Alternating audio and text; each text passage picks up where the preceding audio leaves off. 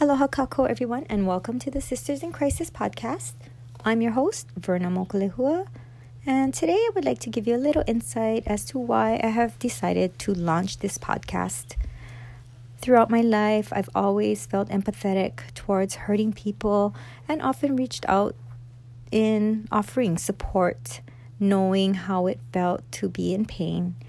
And the pain I'm talking about is emotional pain mostly from being in a dysfunctional or toxic relationship.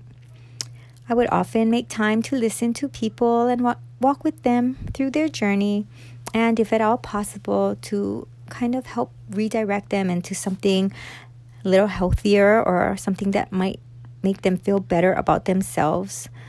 And while I truly care about others and I have a great family and I go to church I could never, for the life of me, figure out why I couldn't do the same for myself.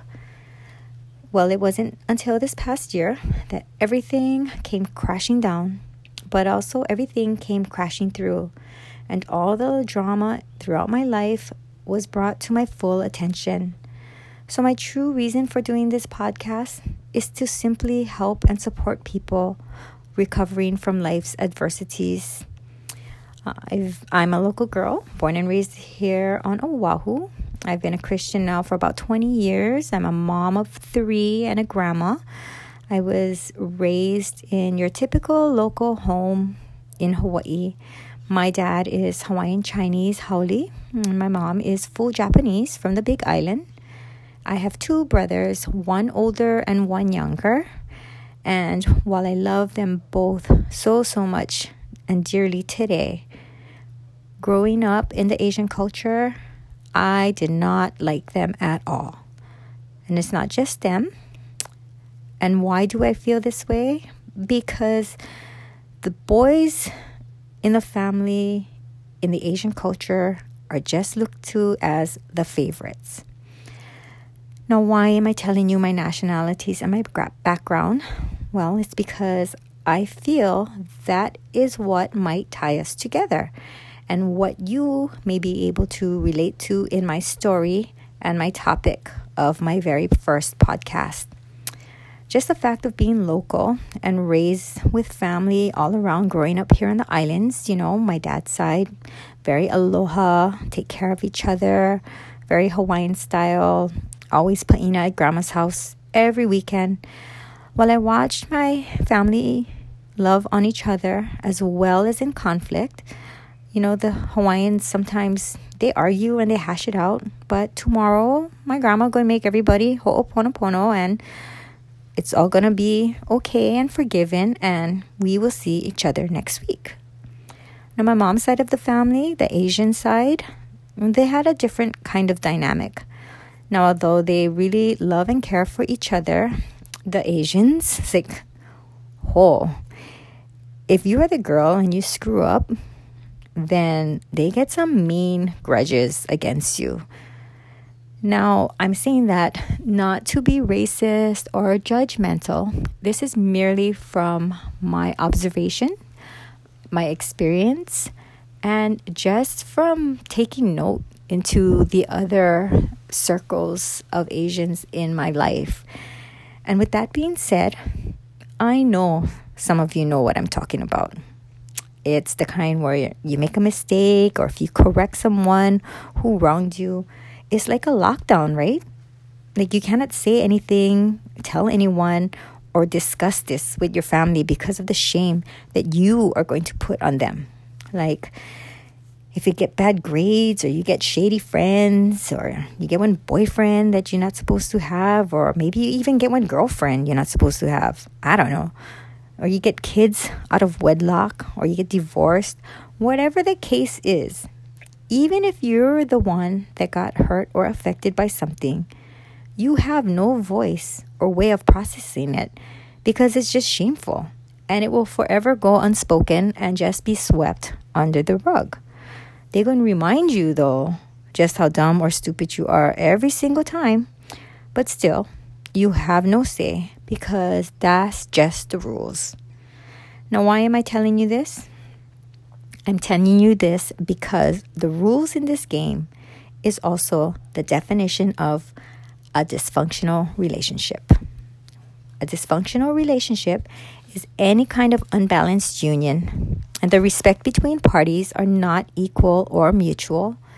There's usually one dominant and one passive person, you know, possibly weaker than the other. And this is not always intentional. Sometimes the difference is in age, rank, or experience. And for example, some of these are, you know, your parent child, boss employee, coach or athlete, boyfriend, girlfriend, whatever the case may be. When you find yourself having to build a relationship with someone, there's a high possibility that you will end up in a dysfunctional or toxic relationship. And the interesting thing is you're never going to realize it until it's too late. So look at my family. Normal, right? Balanced. You got love on one side and it's good, and then we got strict rules and discipline on the other. So that should create a person, a good person, who knows the difference between good and bad and right and wrong, right? No, what you got is messed up kids. So this is what is called a trauma bond. What is that? Well, a trauma bond is an attachment or bond that is created through repeated cycles of abusive, traumatic, traumatic childhood experiences with a caregiver. So, this relationship pattern becomes internalized as a learned pattern of behavior attachment. So, if you experience abuse from a caregiver who also loved you, then you learn to associate love with abuse. This becomes the norm on how you relate to others. So, in your brain, you think that in order to receive love, you have to allow yourself to be abused, neglected, or rejected. Now, okay, I know this might some, sound dumb to some of you, but others of you when you think about this, you will have an epiphany as to why your life is the way it is and why you just keep ending up in the same kind of relationship time after time after time. Now, when we think about the word abuse, we normally would think physical abuse. You know, broken bones, black and blue, bleeding, violence, that kind of stuff. But abuse comes in many forms. And this particular kind of abuse is 100% emotional. Sometimes it's silent because you can't always hear it. Instead, you're going to feel it. And believe me, it'll affect you later in life physically because your emotional state and your hard to diagnose problems will just bypass you, your family members, and your healthcare providers. So let me give you an example. You're young, you're small child, possibly even a toddler, and you do something wrong that your parent or caregiver didn't like. So they yell at you and belittle you and they make you shame. They humiliate you in front of other family members. So, but now you feel bad and you feel sad, but you still want them to love you. So, in trying to protect the relationship with them, you are going to push your feelings down and your hurt down in order for you to get love from them. So it's like you're just going to sweep everything under the rug just to make things better, just so you can have some kind of peace or calm within yourself. But even after they've given you their crumbs of attention, in your head, you're still going to remember and you're still going to believe that you are bad, you're you're naughty, you're stupid, whatever the name that they called you, you will keep on repeating that in your mind and you will keep on trying to make it up to them somehow just so you can feel safe again. This behavior and thinking is what will set you up for all of your future relationships.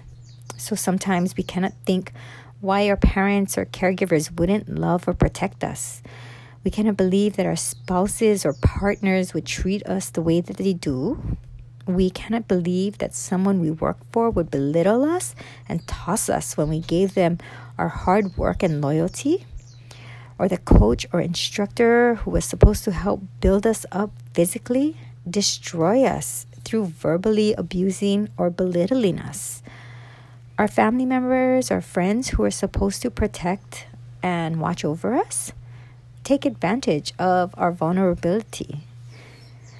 So, growing up and having learned this pattern, we don't always realize that not only will we attract this kind of relationship, but we will only accept this kind of relationship because anything better than this will feel awkward and wrong. But do not feel bad, people. This happens to any person, any gender, at any age, any status, and at any education level. We think in our heads, I would never, ever be in a relationship like that with somebody treating me like bleep. But the fact is, you've been doing it your whole life already. So, what is an example, or how does this happen to us as teenagers or adults? So, it goes like this Say you meet someone you wouldn't normally be attracted to. They're not really your type, or I don't know, they're not the kind of person you was hoping for. But for some odd reason, you are super attracted to them. In fact, you think that they are over the top everything you could have ever asked for. They're extremely charming. They are really into you. They want to know everything about you. They give you so much love and so much attention. And you think to yourself, how can this ever be wrong? Well, what their charm and interest in you seem to be is actually a test they're giving you on just how trusting, just how vulnerable, and just how weak you are. This is called ignorance of abuse tactics. So immediately, you will go into what is called the love bombing stage. They buy you gifts, they pay attention to you, they call you, they text you. They're willing to meet you any place, anywhere, and they just pour on the love and charm. And then this is when you're thinking to yourself, like, how can I even resist this? This is everything I've ever wanted. This is the best I've ever had, right? Okay, so next you will go through what we see as outbursts of frustration with you.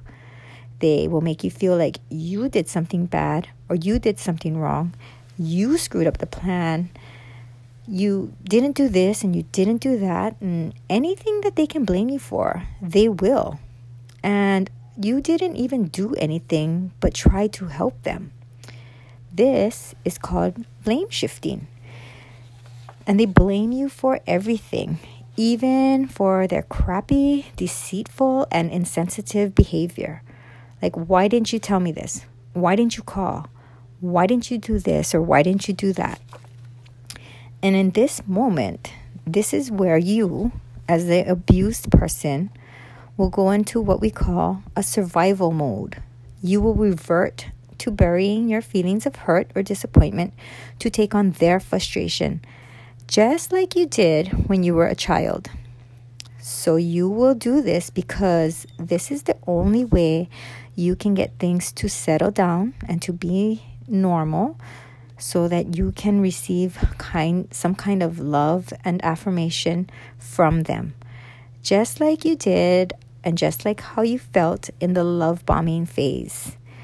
You want to feel you want to feel secure and loved and you just want peace to be amongst the two of you.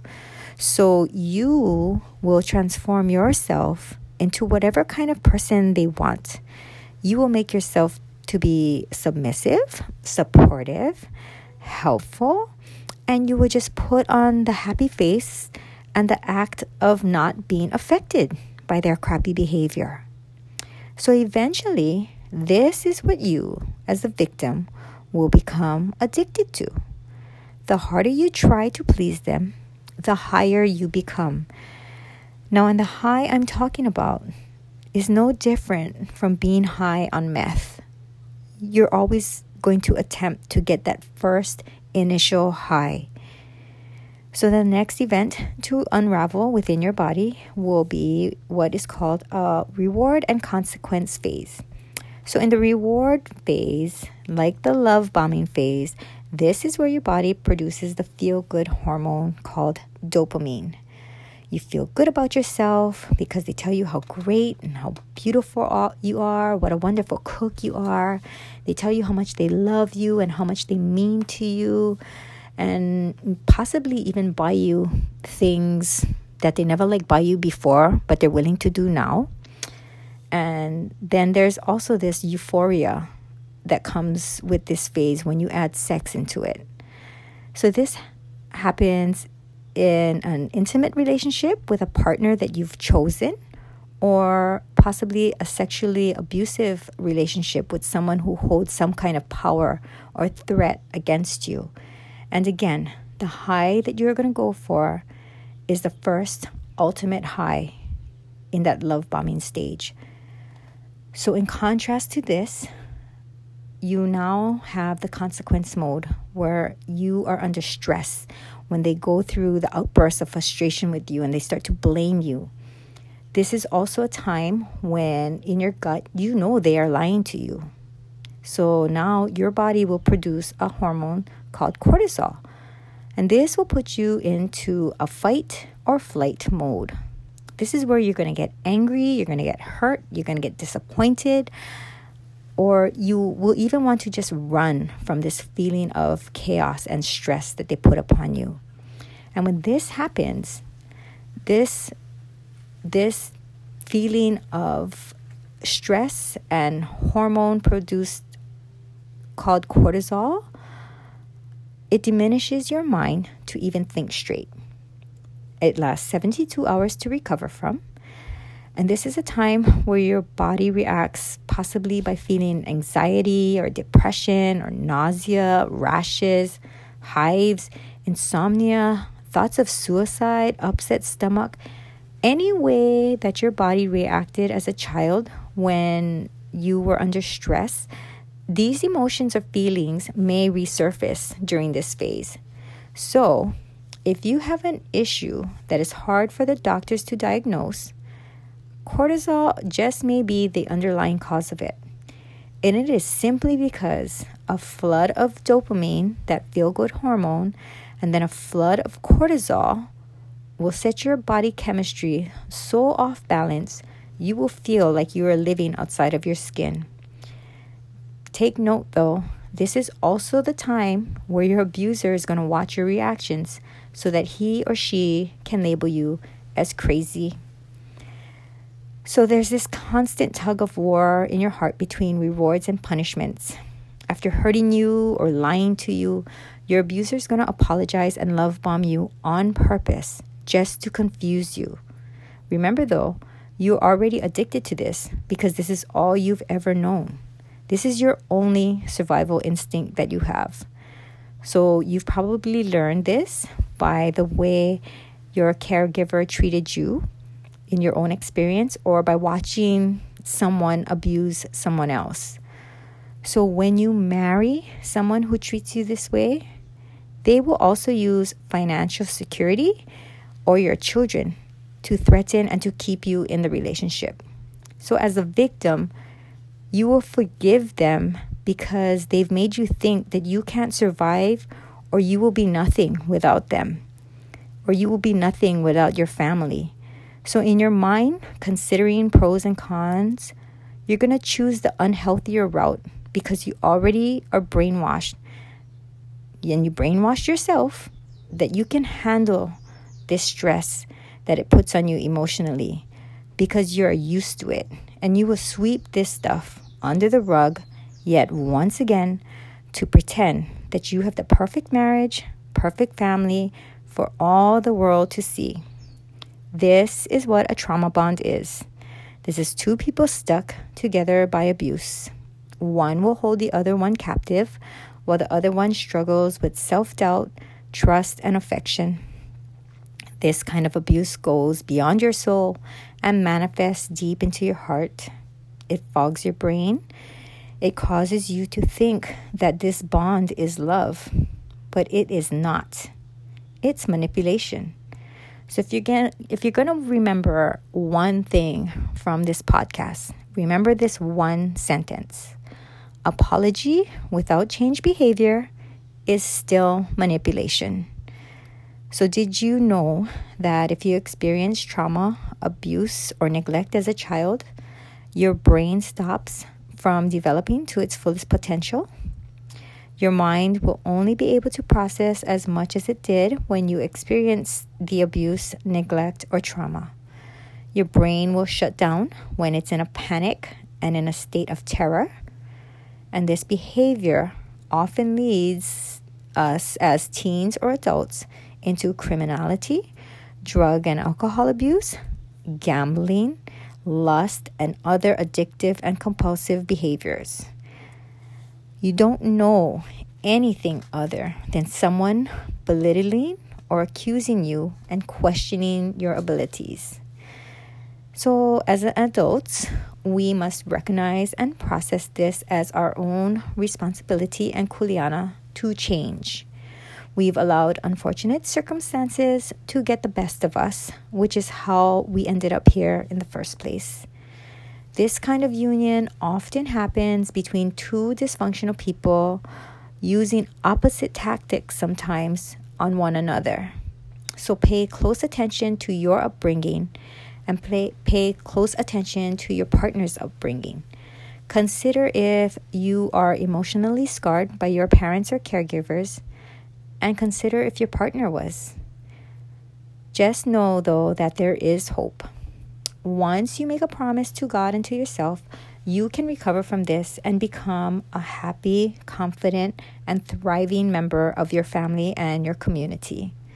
There is no way any person could judge you if they have not been in your shoes.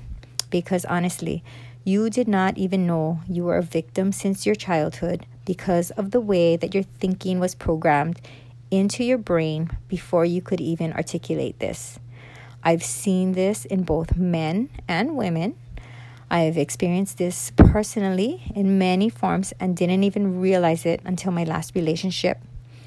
I am not at all placing blame on any person uh, in this research. If you see yourself as the victim or the abuser in this, there's no judgment. We're all dysfunctional people. I am here, though, to encourage you that Jesus will never forsake you. And I'm here to motivate you to move in ways that you never thought possible for yourself. We were paralyzed by this trauma. I'm here to speak the truth into your life. The truth that I myself believe the lies of my caregivers, my teachers, my coaches, my exes, and God didn't create us to live a life under evil. He created us to live full and abundant lives. He has equipped all of us to be warriors. So take a moment now and look at yourself. Look in the mirror. Look at the potential in your strengths, not in your weaknesses. Paul wrote the greatest scriptures in the Bible while he was in prison. And it is time to make a stand for Jesus in your lives, to reclaim what the enemy stole from you, to see victory in the war ahead, to armor up and to put on your breastplate of righteousness, because there is nobody else that is going to fight for you. You didn't fight with the power of Jesus back then, maybe because you didn't know him, maybe because you were too young, or maybe you thought you just couldn't do it. But that was before when you were living in the world. This is now. Your time has come. The greatest things learned will be the things you learn while being in prison and isolated by yourself, just you and Jesus. It's easier to heal while you are separated from the sin that brought you to this place in the first place. So be accountable to yourself and be accountable and supportive of others who are tr- trying to heal as well. Because if you can't be a good person while being here, it's going to be a hella hard to be a good person in the world. So repeat to yourself I'm going to see a victory. Amen? Yes, amen. So I am not at all accusing, pinpointing, or belittling anybody, whether you are the abuser or the victim. Like I said before, we're all dysfunctional people. And while primarily I created this podcast entitled Sisters in Crisis because it is my passion to help other sisters recover from this kind of stuff, I know so many men who are victims of this themselves from their parents. So we are not judging, we are not putting down, we are believing, however, that each of us can heal and recover. But it's something that is within our own minds and bodies and our own relationship with Jesus that we're going to have to commit to. So, for those of you ladies who are listening to this, if you feel you can relate to this, you can contact me. And if you have any men in your lives that you are dealing with, you are more than willing and and you're more than willing to share this podcast with them please feel free and go right ahead because, like I said, I know both men and women suffering from this. So, ladies, I just want to encourage you to be the queens, to fix each other's crowns. Don't be the witches that put each other down. Uh, we are here to support one another. I hope this podcast has helped you. I am I am looking to go into other areas that these trauma bonds affect us in so many other ways in eating disorders and the way we raise our kids and generational curses i'm looking forward into sharing a lot of things that i learned throughout this process. So in the meantime malama pono take care of each other and until we meet until we meet again a hui hou mahalo